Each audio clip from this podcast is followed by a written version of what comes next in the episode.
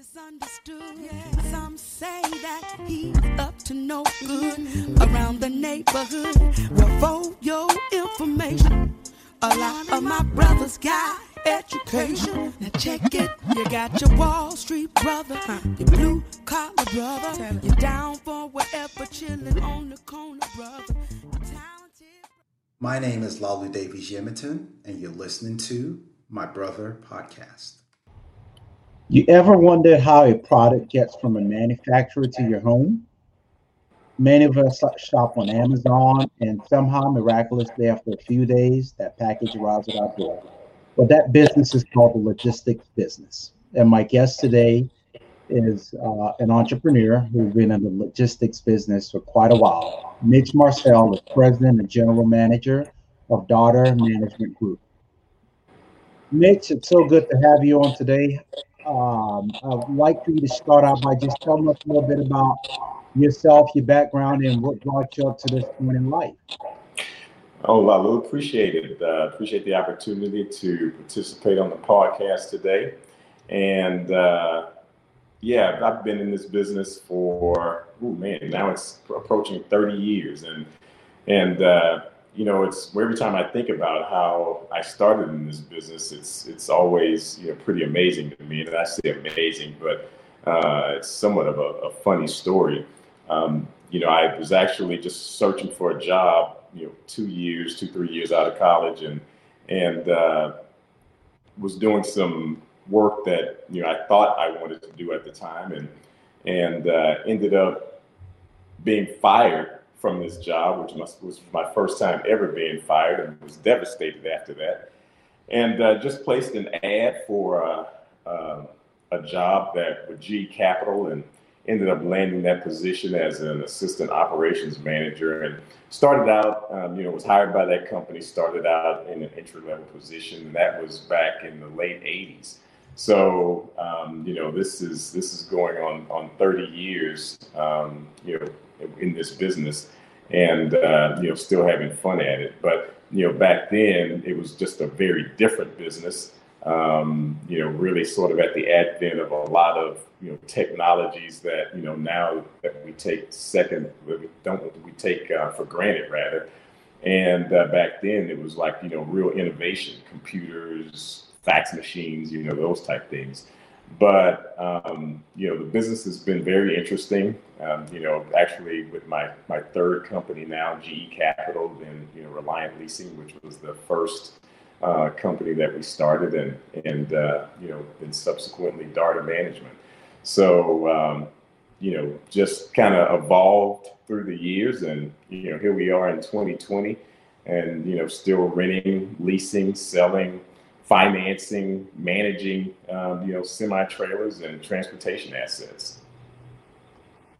That's incredible, Mitch. So, um, you know, and we are actually uh, to be having this video cast in the midst of the COVID nineteen coronavirus pandemic, uh, and thinking about, you know, your business, and even you talking about how technology's evolved over the years, where so many things that we consider commonplace now were just so innovative uh, when you look back to that period uh, in the late eighties. But I want to go back a little further uh, beyond that. Tell us a little bit about your background and your upbringing. Well, I'm from uh, Port Arthur, and, uh, you know, in this area, there's a lot of fellow Port Arthurans. And uh, so, you know, spent a lot of time involved in sports, and and uh, you know, that was a big big part of my upbringing. And, you know, the folks from Port Arthur, they they kind of, you know, see things a little different than, you know, a lot of other people that are from larger cities. It's a very very cohesive group uh, of people, and uh, so, you know, we still have lifelong friends from that area. But Um, you know, started out and, and was born and raised in Port Arthur, you know, attended Jefferson High School, which no longer exists. And, uh, you know, now all three of the prior high schools down there, they, they sort of merged together.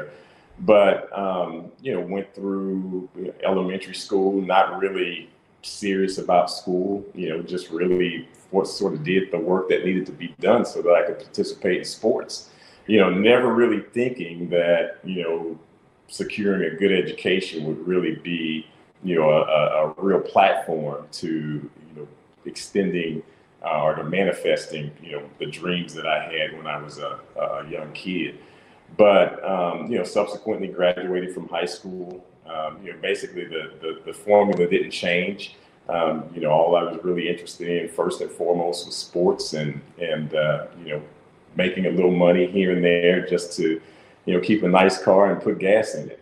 Um, but short of that, you know, once I, I kind of entered, you know, the college years and, and uh, you know, really started hanging out with some folks that started, you know, not necessarily taking life serious, but was just a little bit more or a lot more focused, um, you know, than I was.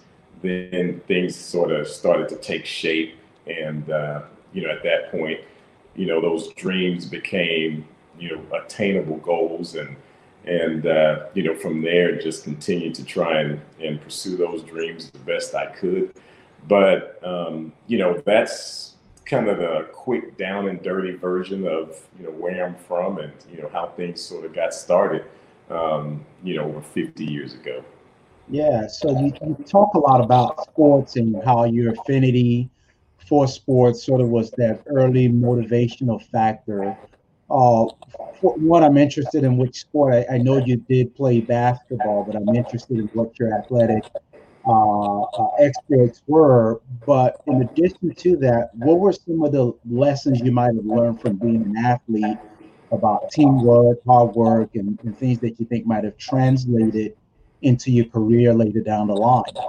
Well, probably more, one thing more than anything else is that, um, you know, there was, I wouldn't say daily, but certainly lots of times when, you know, I wanted to throw in the towel for one reason or another, whether it was, you know, something that was brought on by, you know, unwarranted, in my opinion, by a teammate or, um, you know, maybe extra scrutiny, Um, undeserved naturally, um, from my perspective at the time, from a coach, um, or, you know, the outcome of a game. Uh, I always learned that no matter how bad I wanted to throw in the towel or how bad I wanted to quit, there was always another day. If I could just get through this day, there's tomorrow. And I think that was the biggest thing. I learned that early on, basically kind of in junior high when I first started pay, playing real com- competitive sports, you know, at the time, baseball, football, and basketball. And uh, and then, you know, you there suffered a lot of defeats, a lot of heartaches. But, um, you know, in my opinion, that was probably one of the most important lifelong goal that um, that I learned and, you know, still basically live by to this day, even when, especially during the tough, tough times. And uh, and your parents, what, what was the household like? I know you're the eldest um, amongst your siblings. Yeah, um, I have uh, one brother that's he's a year, year and a half younger than I am, and another one that's uh, almost ten years younger than I am. And uh, so, you know, my parents, uh, my mother, she, uh, you know, went to high school through ninth grade. Uh, my dad, I think he went through, you know, sixth grade. So, you know, they were always, I mean, they were, my, my father, he was raised as, you know, sh- a son of a sharecropper. Uh, my mother, her parents worked, you know, in a diner restaurant in Louisiana. And uh, so, you know, hardworking parents, just, you know, I'm sure a lot of people feel the same way about their parents, but, you know, certainly to this day, you know, feel that my parents are, you know, some of the greatest people walking the face of the earth. Um, and, you know, the extended family, my dad has eleven brothers and sisters. My mom has five brothers and sisters. So, you know, both from fairly decent sized families. But yeah, back in, in you know, in those days, uh, you know, the household was just always a lot of fun. My brother and I that grew up, you know, close together, um, you know, there was always something going on. Sibling rivalry.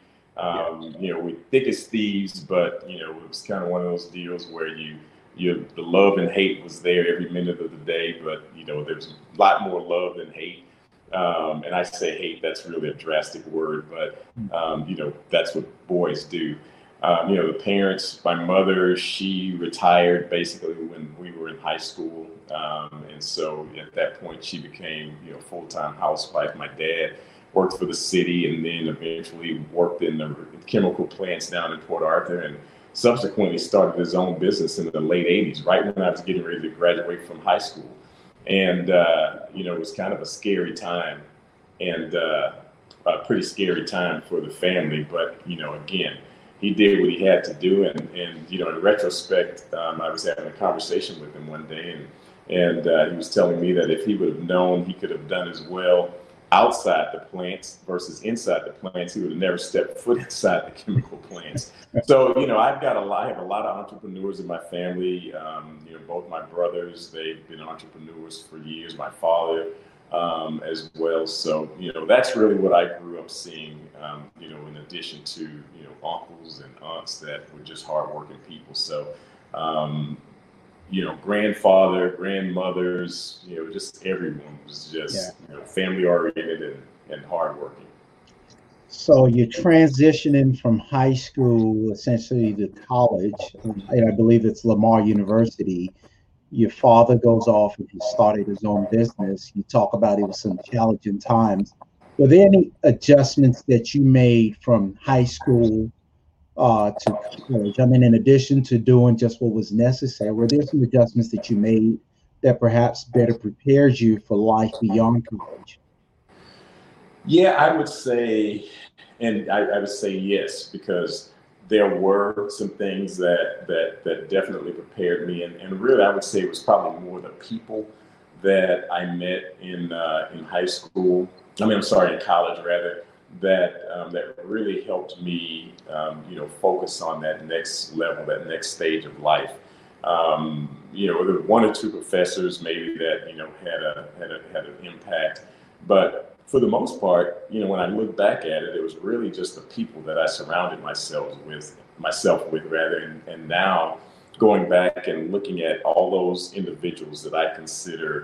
Um, you know, essential people in my lives or impact people in my lives. All those people are, are you know, successful and um, you have great families. And, you know, back then it was about, you know, teaming up and, and, and partnering with or aligning yourself with people that, you know, that were like-minded. Um, but, you know, fast forward and for your thirty years and now you realize that those were people that, you know, that have become lifelong friends and, and uh, that really helped navigate the way. In addition to, you know, my faith and and also, you know, my my strong bond with my family. Yeah, that's incredible. So you finish college, you start your career with G E Capital after some challenges, as you acknowledged earlier. What was your experience like while you were at G E Capital? Well, and, and I actually left school early. Um, I left after my junior year, which was, you know, not recommended uh, then or now, I guess, for most people. Um, but, um, you know, my my biggest challenge when I first when I, I actually left college to take a job here and, you know, with the intent of, you know, working in Houston and, and uh, you know, finishing out um, you know, my last year in school. And, um, you know, it was a company that was uh, at the time, you know, a very prominent company in Houston. You know, I was just glad to have that opportunity. And I say prominent, but prominent in their space. And they were eventually bought out and, you know, a lot of people let go, and I was one of those people. So, um, you know, after I took a job with Southland Corporation, um, you know, managed a few of their stores. That was the next next step. And then I t- what kind of where I cut my teeth in the rental business was I took a job with a company by the name of Aaron Rents. I don't even know if they're still around, but, um, you know, managed that a store out on the north side. Um, and, you know, and that was the, the job, you know, aligned myself with some, some, some drivers or some bad characters there, which I, you know, didn't really know. And, uh, those guys were doing some things that they didn't, that they weren't supposed to do. And the senior managers came in and cleaned house. So, you know, I was a I was a, a casualty in that decision, and it was devastating for me because, you know, I felt like that was the job for me. But, you know, again, um, you know, God knows your past a lot better than you do. And from that job, that's when I started working for G E Capital. And, uh, you know, that I really enjoyed my my time there, and uh, but when it was time to leave, um, you know, it was definitely time to leave. And you know what was so unique about that that the departure was the fact that uh, you know my my um, then to be business partners were my largest customer with G Capital, and um, you know we worked for a year, eighteen months, putting together a plan, and you know my exit strategy and their their diversification plan. Uh, they were a transportation company, and they still are one of the largest um, here in Houston. And uh, it came time to pull the trigger, and you know, and I, I jumped ship, and uh, you know, the rest is history. That was in nineteen ninety-nine. So you know, it's it's been a it's been a uh, uh, a very gratifying and you know very challenging you know, past thirty years, but. You know, that's sort of the way it all happened, and, and uh, you know, very unconventional. But, um, you know, again, in retrospect, it was the best thing I could have ever done. So, Mitch, what was the linchpin? And, and that's remarkable to be able to make that jump and sort of transition and sort of go carve out your own space. But what was the linchpin to making that deal happen where you took your largest customer at the time and figured out how to negotiate and structure a deal that not only allowed you to transition from your present employer at the time, but you were also able to get a stake in the deal? How did all that come about? Well, you know, and I, I give a lot of credit to um, to the guys that I partnered with. They were very creative. They were very open, and I think at the time they were very they were really looking forward. Uh, they were very ambitious, and they were very looking forward to really diversify their business with, especially and align themselves with, uh, or their business rather, with another business that was similar to what they were doing. So, um, you know, at the time, our company, Reliant Leasing Systems, uh, we built that company or started that company as strictly a, a, a trailer rental company, trailer rental and leasing. And um, so I, I would say that, you know, to answer your question directly, Um, you know, it was really, those guys were the catalyst in, in putting it together. And, you know, and not to say that I didn't play a significant role in it, because I did. But, you know, I, I had very, very good people, um, you know, a great attorney working to help me structure the deal. You know, granted, I worked for G Capital for eight, nine years prior to that point, and I managed a couple of uh, locations for them.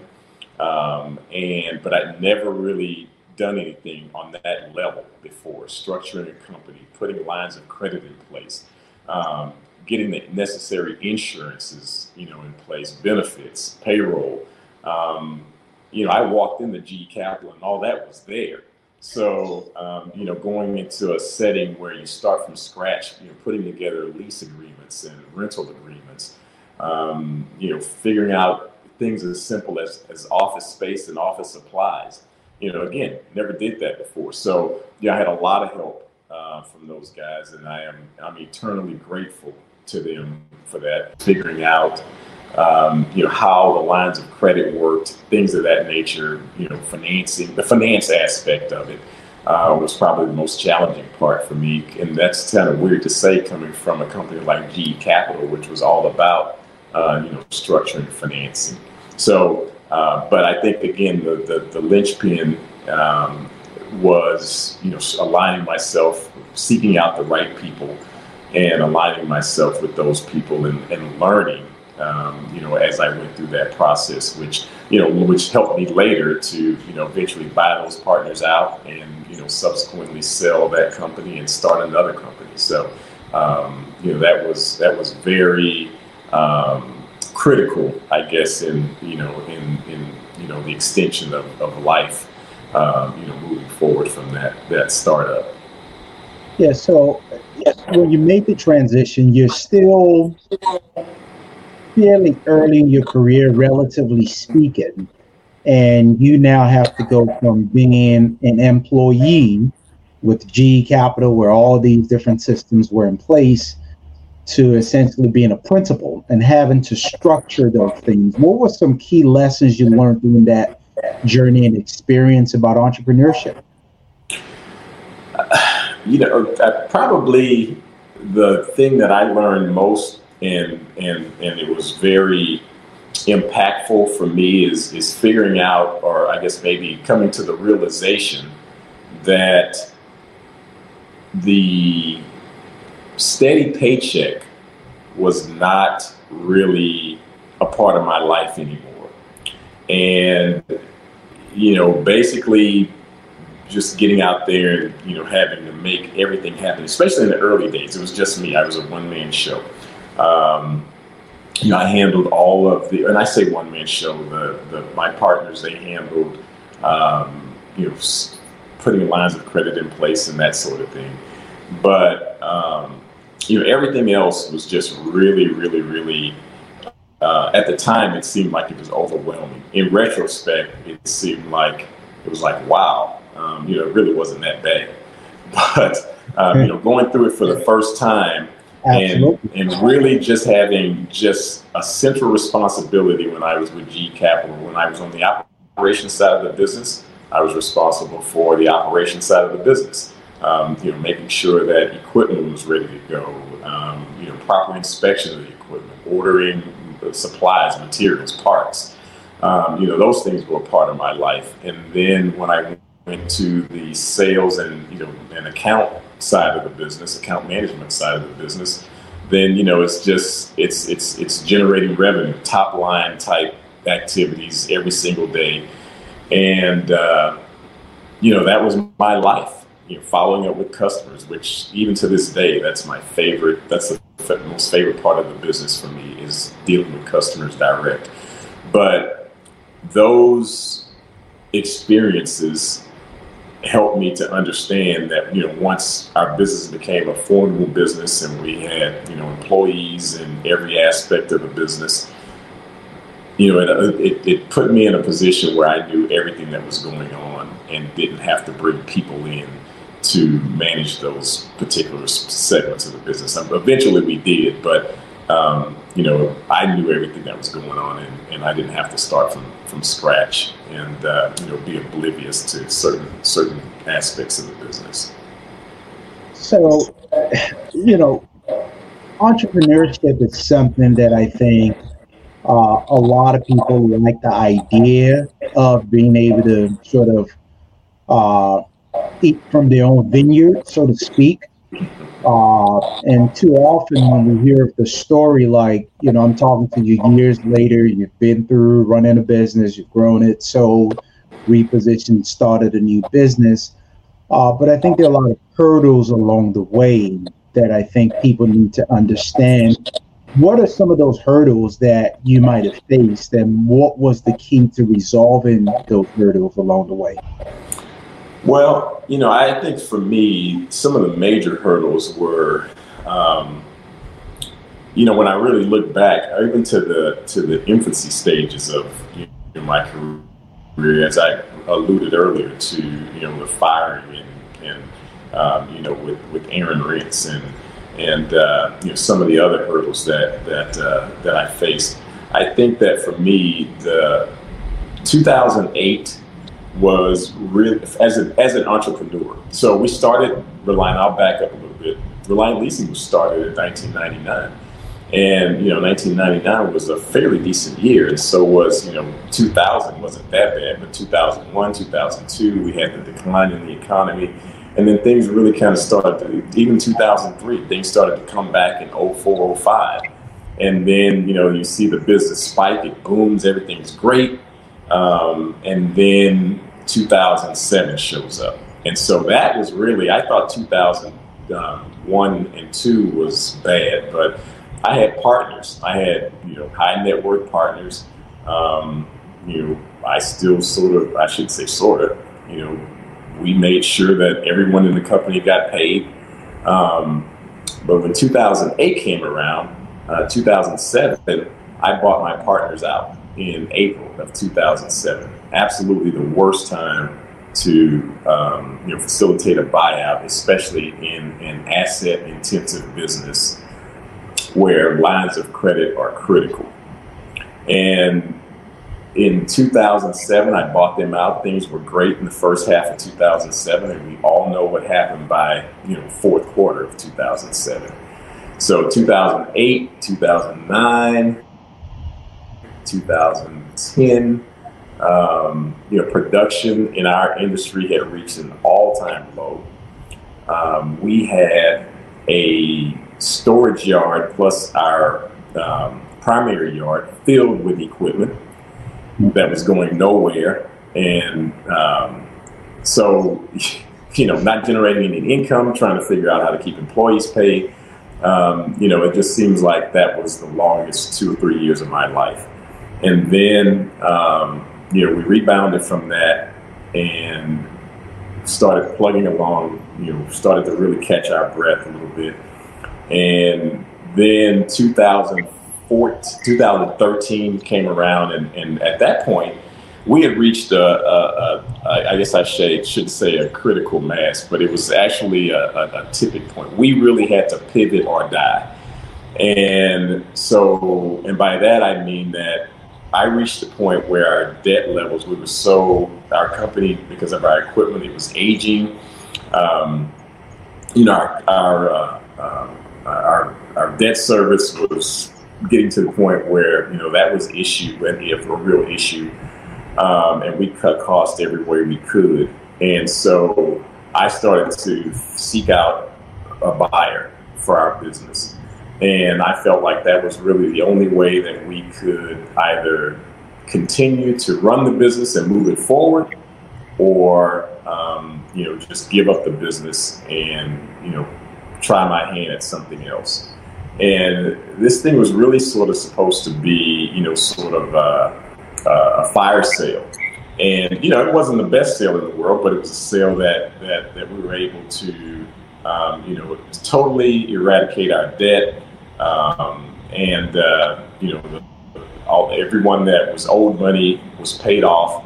And just a weird thing happened. You know, I looked at that as probably the worst year. And that was, to me, that was even worse than two thousand seven, two thousand eight, where, you know, I just uh, performed the buyout, I completed the buyout. Yeah. But um, right before the sale was uh, consummated, the buyers, um, they noticed a group of trailers, or identified a group of trailers that they didn't want anymore because they were outside of the state of Texas. And, you know, twenty-third hour, um, it was like, what do you do with that? And so, you know, I'd already made plans to do something else. And so I said, I'll, I, I decided to manage that equipment, keep it.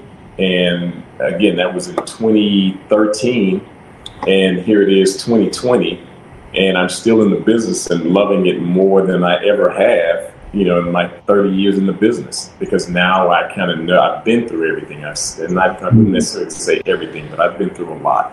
Yeah. And uh, so, you know, it's it's just one of those situations where, again, um, you know, fate has it that, or had it rather, that, you know, I stay in the business, and, and, and my my my job was not complete. So, um, you know, just kind of weird how those things happen. But entrepreneurship, I think that's all a part of it. Just being able to, um, you know, be nimble enough to make last-minute decisions. Understand that, you know, there will be some times where, and probably more often than, than not, you know, a lot of painful times that come with painful decisions. But, you know, what I've learned throughout the, you know, twenty-five, thirty years of, or I guess twenty years of being, you know, on my own, is that, um, those, once you make those decisions, or you have to make those decisions, and once you make them, the next time you make, you have to make one, it becomes a little bit easier, and not necessarily a little less, not not necessarily any less painful, but certainly a little easier. Yeah, you know, you're absolutely uh, spot on about that decision-making process.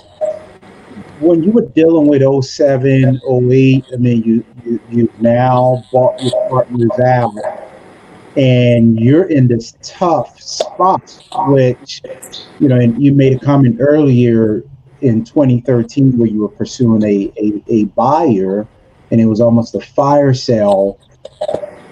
there's a lot that goes into that decision, right? You're having to accept the fate as to where your business is and recognizing that, because I think a lot of times people end up in these situations where they try to hang on too long. They start throwing in their personal money to the point where they can bankrupt themselves.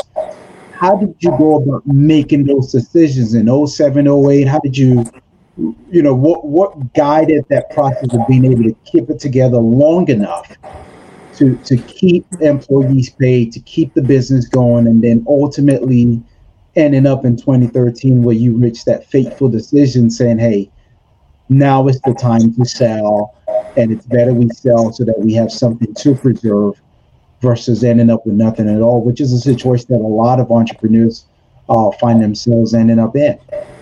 Yeah, oh seven, and that's a great question too, because oh seven, oh eight was um, oh seven, oh eight was a time when we we were really more of a trailer rental um, organization, and we were, you know, somewhat one-dimensional at that time.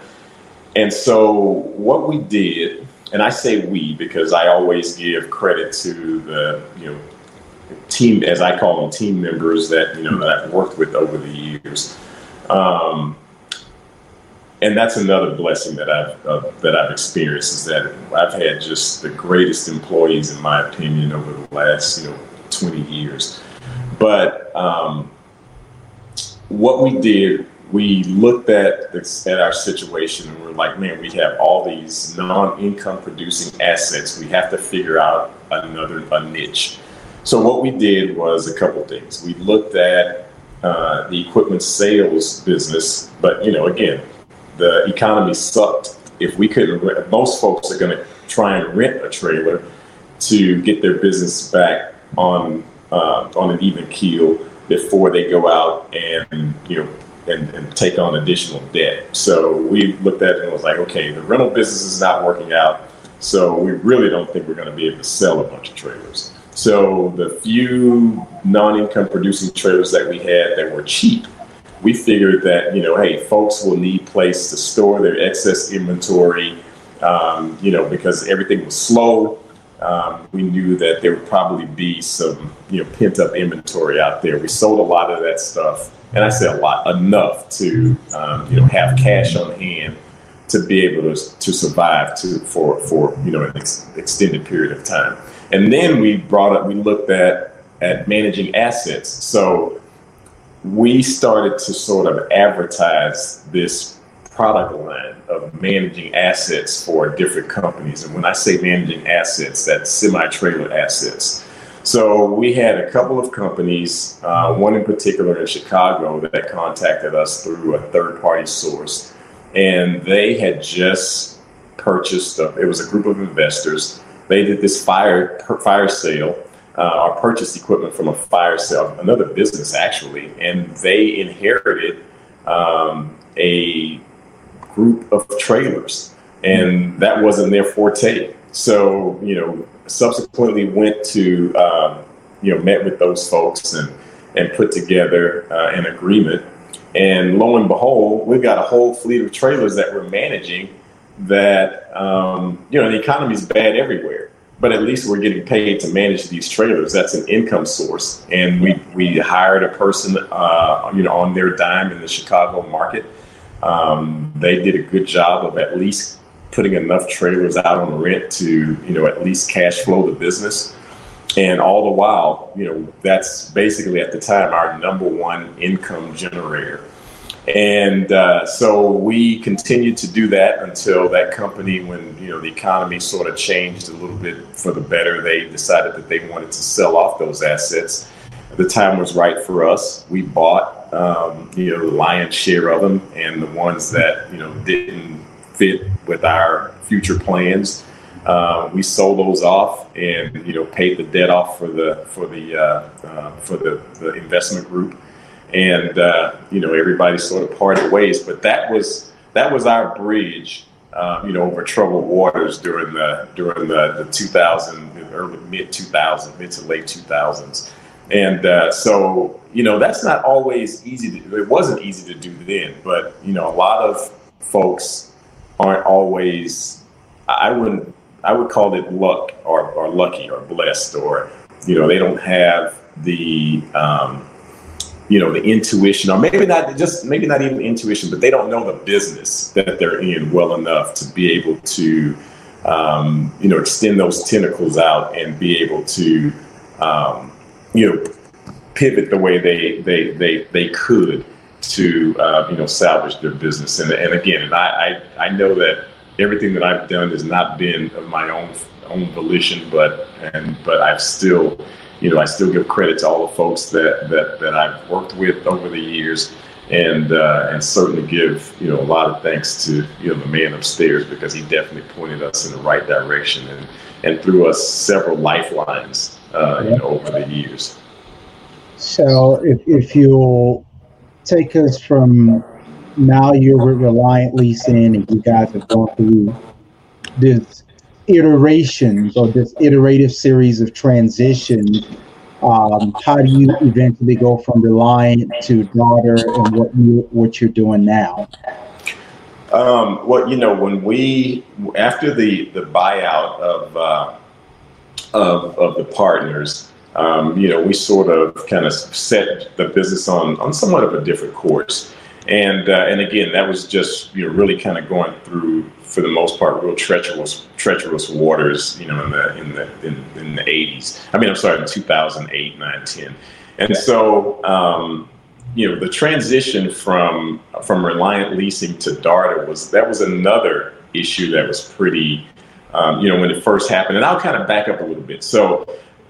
When I per- this was this was really another milestone for me. Um, when I purchased and bought my partners out back in two thousand seven, I think we closed on a Friday, if I'm not mistaken. Paid off all the bank debt, everything at the time. Um, you know, paid the partners off. That Monday, I realized that I had no lines of credit in place. Again, for a very asset-intensive business.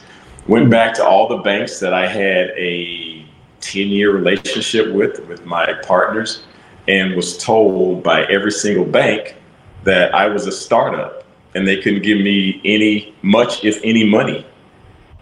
Hmm. Can you believe that? Uh, I can. I know it all too well.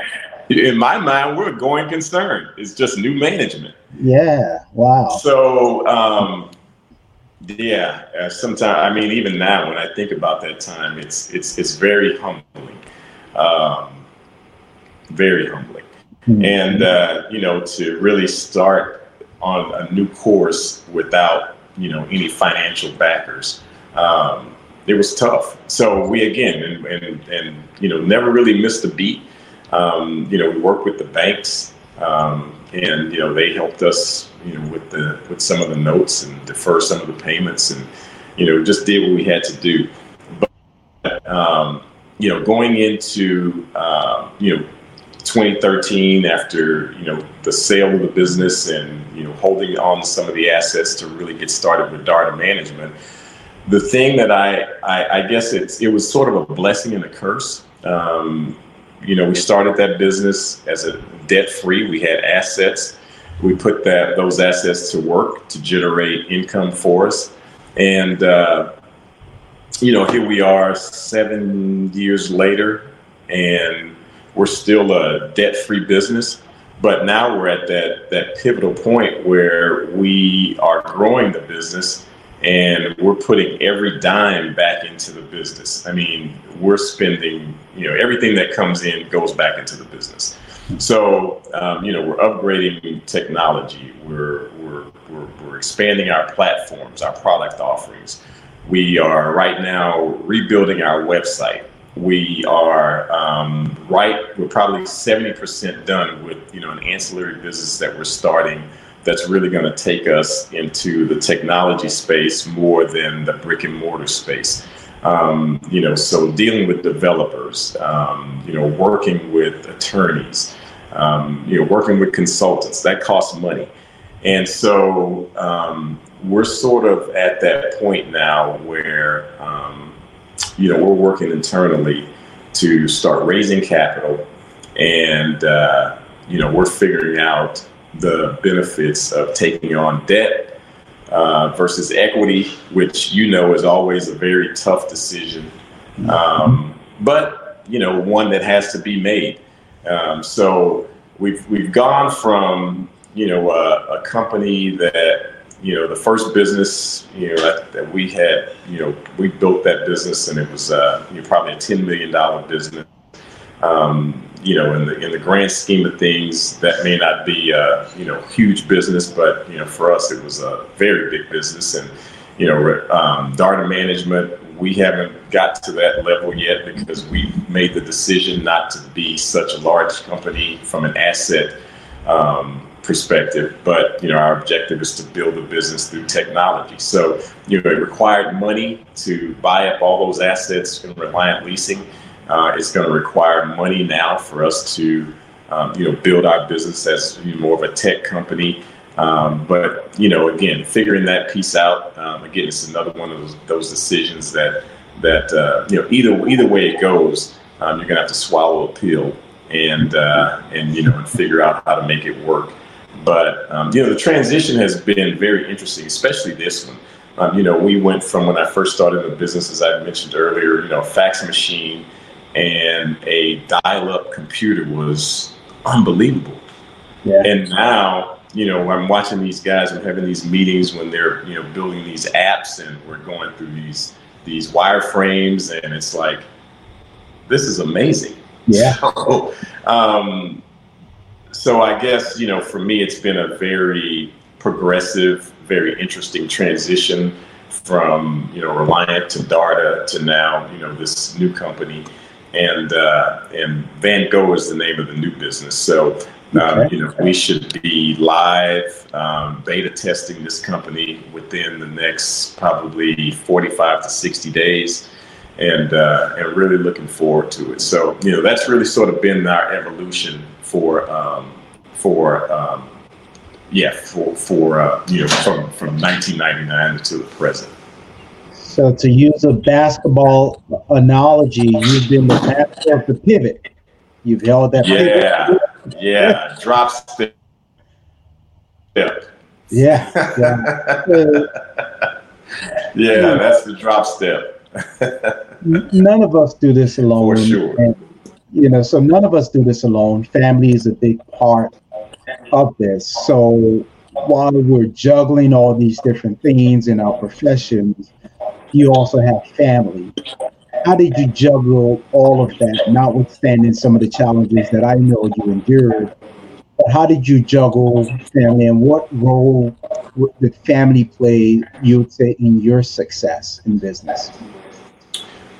Um, the first part of that, you know, family was tough, man, especially in the early stage. My kids were very young, and And, uh, you know, they were very active and involved. Um, you know, my wife at the time, uh, she did a great job, you know, helping manage that. And, uh, you know, I was actually talking to my daughter about it the other day. I, I telling her that, you know, I finally confessed that, um, you know, most of the activities that they had when they were young, they saw my face, but it was towards the end. And I always, you know, acted as though I was there the whole entire time, but I was really the guy that sort of came in towards the tail end just to make, and I say just to make sure, but it was normally because I was involved in something else and trying to get there on time.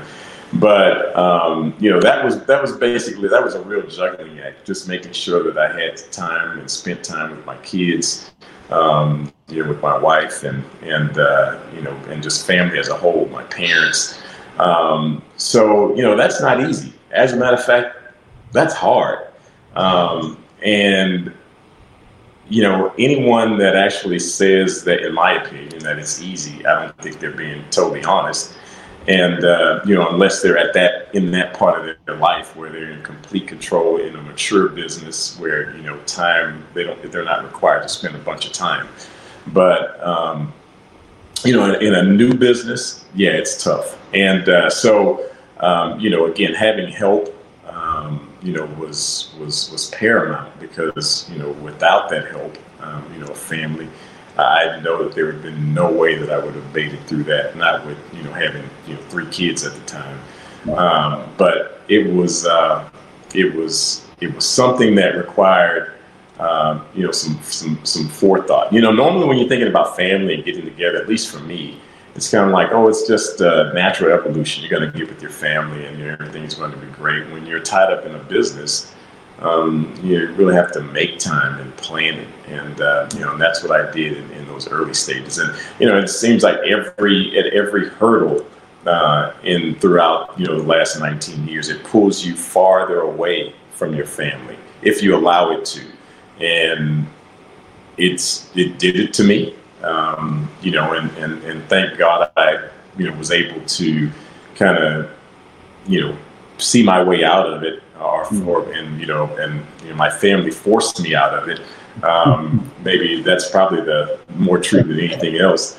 Um, and, you know, made me spend more time with them. And, you know, and it's not, it certainly wasn't because I didn't want to. It was, you know, only because, you know, as a, as a father and, you know, head of the household, that's what you, you know, have been programmed to do and mm-hmm. basically designed to do, um, you know, in my opinion. And, you know, sometimes we kind of go a little too far, and, you know, I can't say that I, I, I didn't go too far, uh, you know, mm-hmm. a few times. So, you know, when times get tough, you're, you're, you're, you're, you compromise. And when I say compromise, I only mean on time with, uh, you know, your family, because, you know, you're trying to fix things and make things right. So, you know, in, in, in your mind to better your family. But, um, you know, sometimes that can, that can have an adverse effect. And, and, you know, fortunately for me, um, you know, I was able to, to, to, to hold on, you know, through the strength of more the strength of others than myself, and, uh, you know, and make it work. So you uh, you mentioned that when you went with from G Capital to Reliant, you took on these partners, uh, and I assume there was probably sort of a mentorship relationship that uh, emanated from that. What role did mentors play along your journey in a broader sense? Yeah, my my b- greatest business mentor to date was the gentleman that was the C F O Um, of their company, and also the C F O of, of Reliant Leasing. And he, and he, what what really intrigued me about him too was he always talked about all of these folks that he met through his life, and uh, and he was a Jewish guy, and he met a lot of, you know, real prestigious guys, other presidents and C E Os or C F Os rather of, you know, larger transportation companies. They would always talk about how they were much smarter than him, than him. And in my mind, he was like one of the smartest guys I had ever met in my life. And even to, to date, that holds true. And, um, you know, he just really taught me a lot. He taught me a lot. And it was it was tough love. And, you know, we we clashed. We, you know, knocked heads often. Um, and in retrospect, that guy taught me so much. And I'm forever indebted to him. Um, you know, especially as it relates to, you know, managing your business, um, you know, financing your business, uh, you know, keeping, staying, staying in control of your debt and your, your bad debt, um, you know, those type things that, you know, working for a company, someone else did all that. So he taught me a lot. And, uh, you know, I think that he's probably been, you know, my greatest mentor, um, you know, business mentor. Uh, to date. And, you know, and I, I and, and I've been fortunate enough to have very good friends, um, you know, that really understand business. And, you know, one of those friends being you, um, you know, that I can talk to about certain things, you know, especially as it relates to, you know, our, our, our, our uh, interest in real estate, um, you know, talking to guys that know what's going on. Um, you know, same in, in my industry, but the, the, the, I probably have fewer mentors, Um, you know, in the rental and lease space, equipment rental and lease space, only because, uh, you know, most of the companies that, that, that we compete with, and I say compete with, but, you know, we're we're, we're a niche player. Yeah. But most of those companies are national, uh, either public or um, national privately owned companies, you know, mm-hmm. that have revenues in, you know, the hundreds of millions or billions of dollars. So, Um, you know, most of the guys that I know in the industry, I know them from, you know, back in the day, and, you know, they're managing these companies, but, you know, they are not calling the shots for these companies. So as a result, I rely on them for more for information and mentorship. But, um, you know, I'd say to, you know, it's it's definitely been, um, you know, the individuals that I've partnered with, bankers, uh, a couple of bankers that I've worked with in the past, that's been, they've been great, great mentors for me as well. So, you know, establishing those relationships, those business relationships has been key, um, you know, to, to, you know, managing these businesses over the years. What advice would you offer the twenty or thirty year ago version of yourself? I would say, you know, probably the the, the biggest uh, or the best advice that I would possibly give the twenty or thirty year old version of myself would be to, um, you know, have a, a, a more solid plan. Um, You know, even with the first company and having having, um, and I say plan, but you know, because in the, the twenty or thirty year version of myself, that was, you know, I had the entrepreneurial bug from, you know, probably, you know, my college years, certainly, you know, shortly thereafter. But um, you know, I never really had a plan. I had a vision, but I never had a plan, and most of those businesses didn't do that well, only because of it. And, you know, there was no lack of enthusiasm, um, you know, and even financing at the time, because they were all small scale. But I never really had a plan. And then when we started Reliant Leasing, um, you know, I hired uh, a gentleman out of California that was referred to me, and he helped me build a plan, and it took months. And to be totally honest with you, I hated the process because I'd never planned to that level before. But, you know, it turned out to be a very successful company. Um, and uh, so that would definitely be, without hands down, my the, the, the, the best advice that I would give to, you know, a twenty-year or thirty-year-old version of myself. Got it. Um, so we're we're about to wrap up. I want to know now, what's next on the horizon for you? What's that long-term big picture? And then you can offer any closing remarks. What's next for me is sort of what I alluded to, and I say sort of, but what's it's what I alluded to earlier. Um, you know, really finishing up the uh, and going deeper into, you know, this new venture, Van Gogh. And, uh, and, you know, and building that business, and just really, for me right now, just identifying all the ancillary uh, holes that this this this this business can fill, um, and all the needs that it can supply. It's it's really been, you know, eye-opening uh, for for us at this point. Uh, so that's that's that's job number one.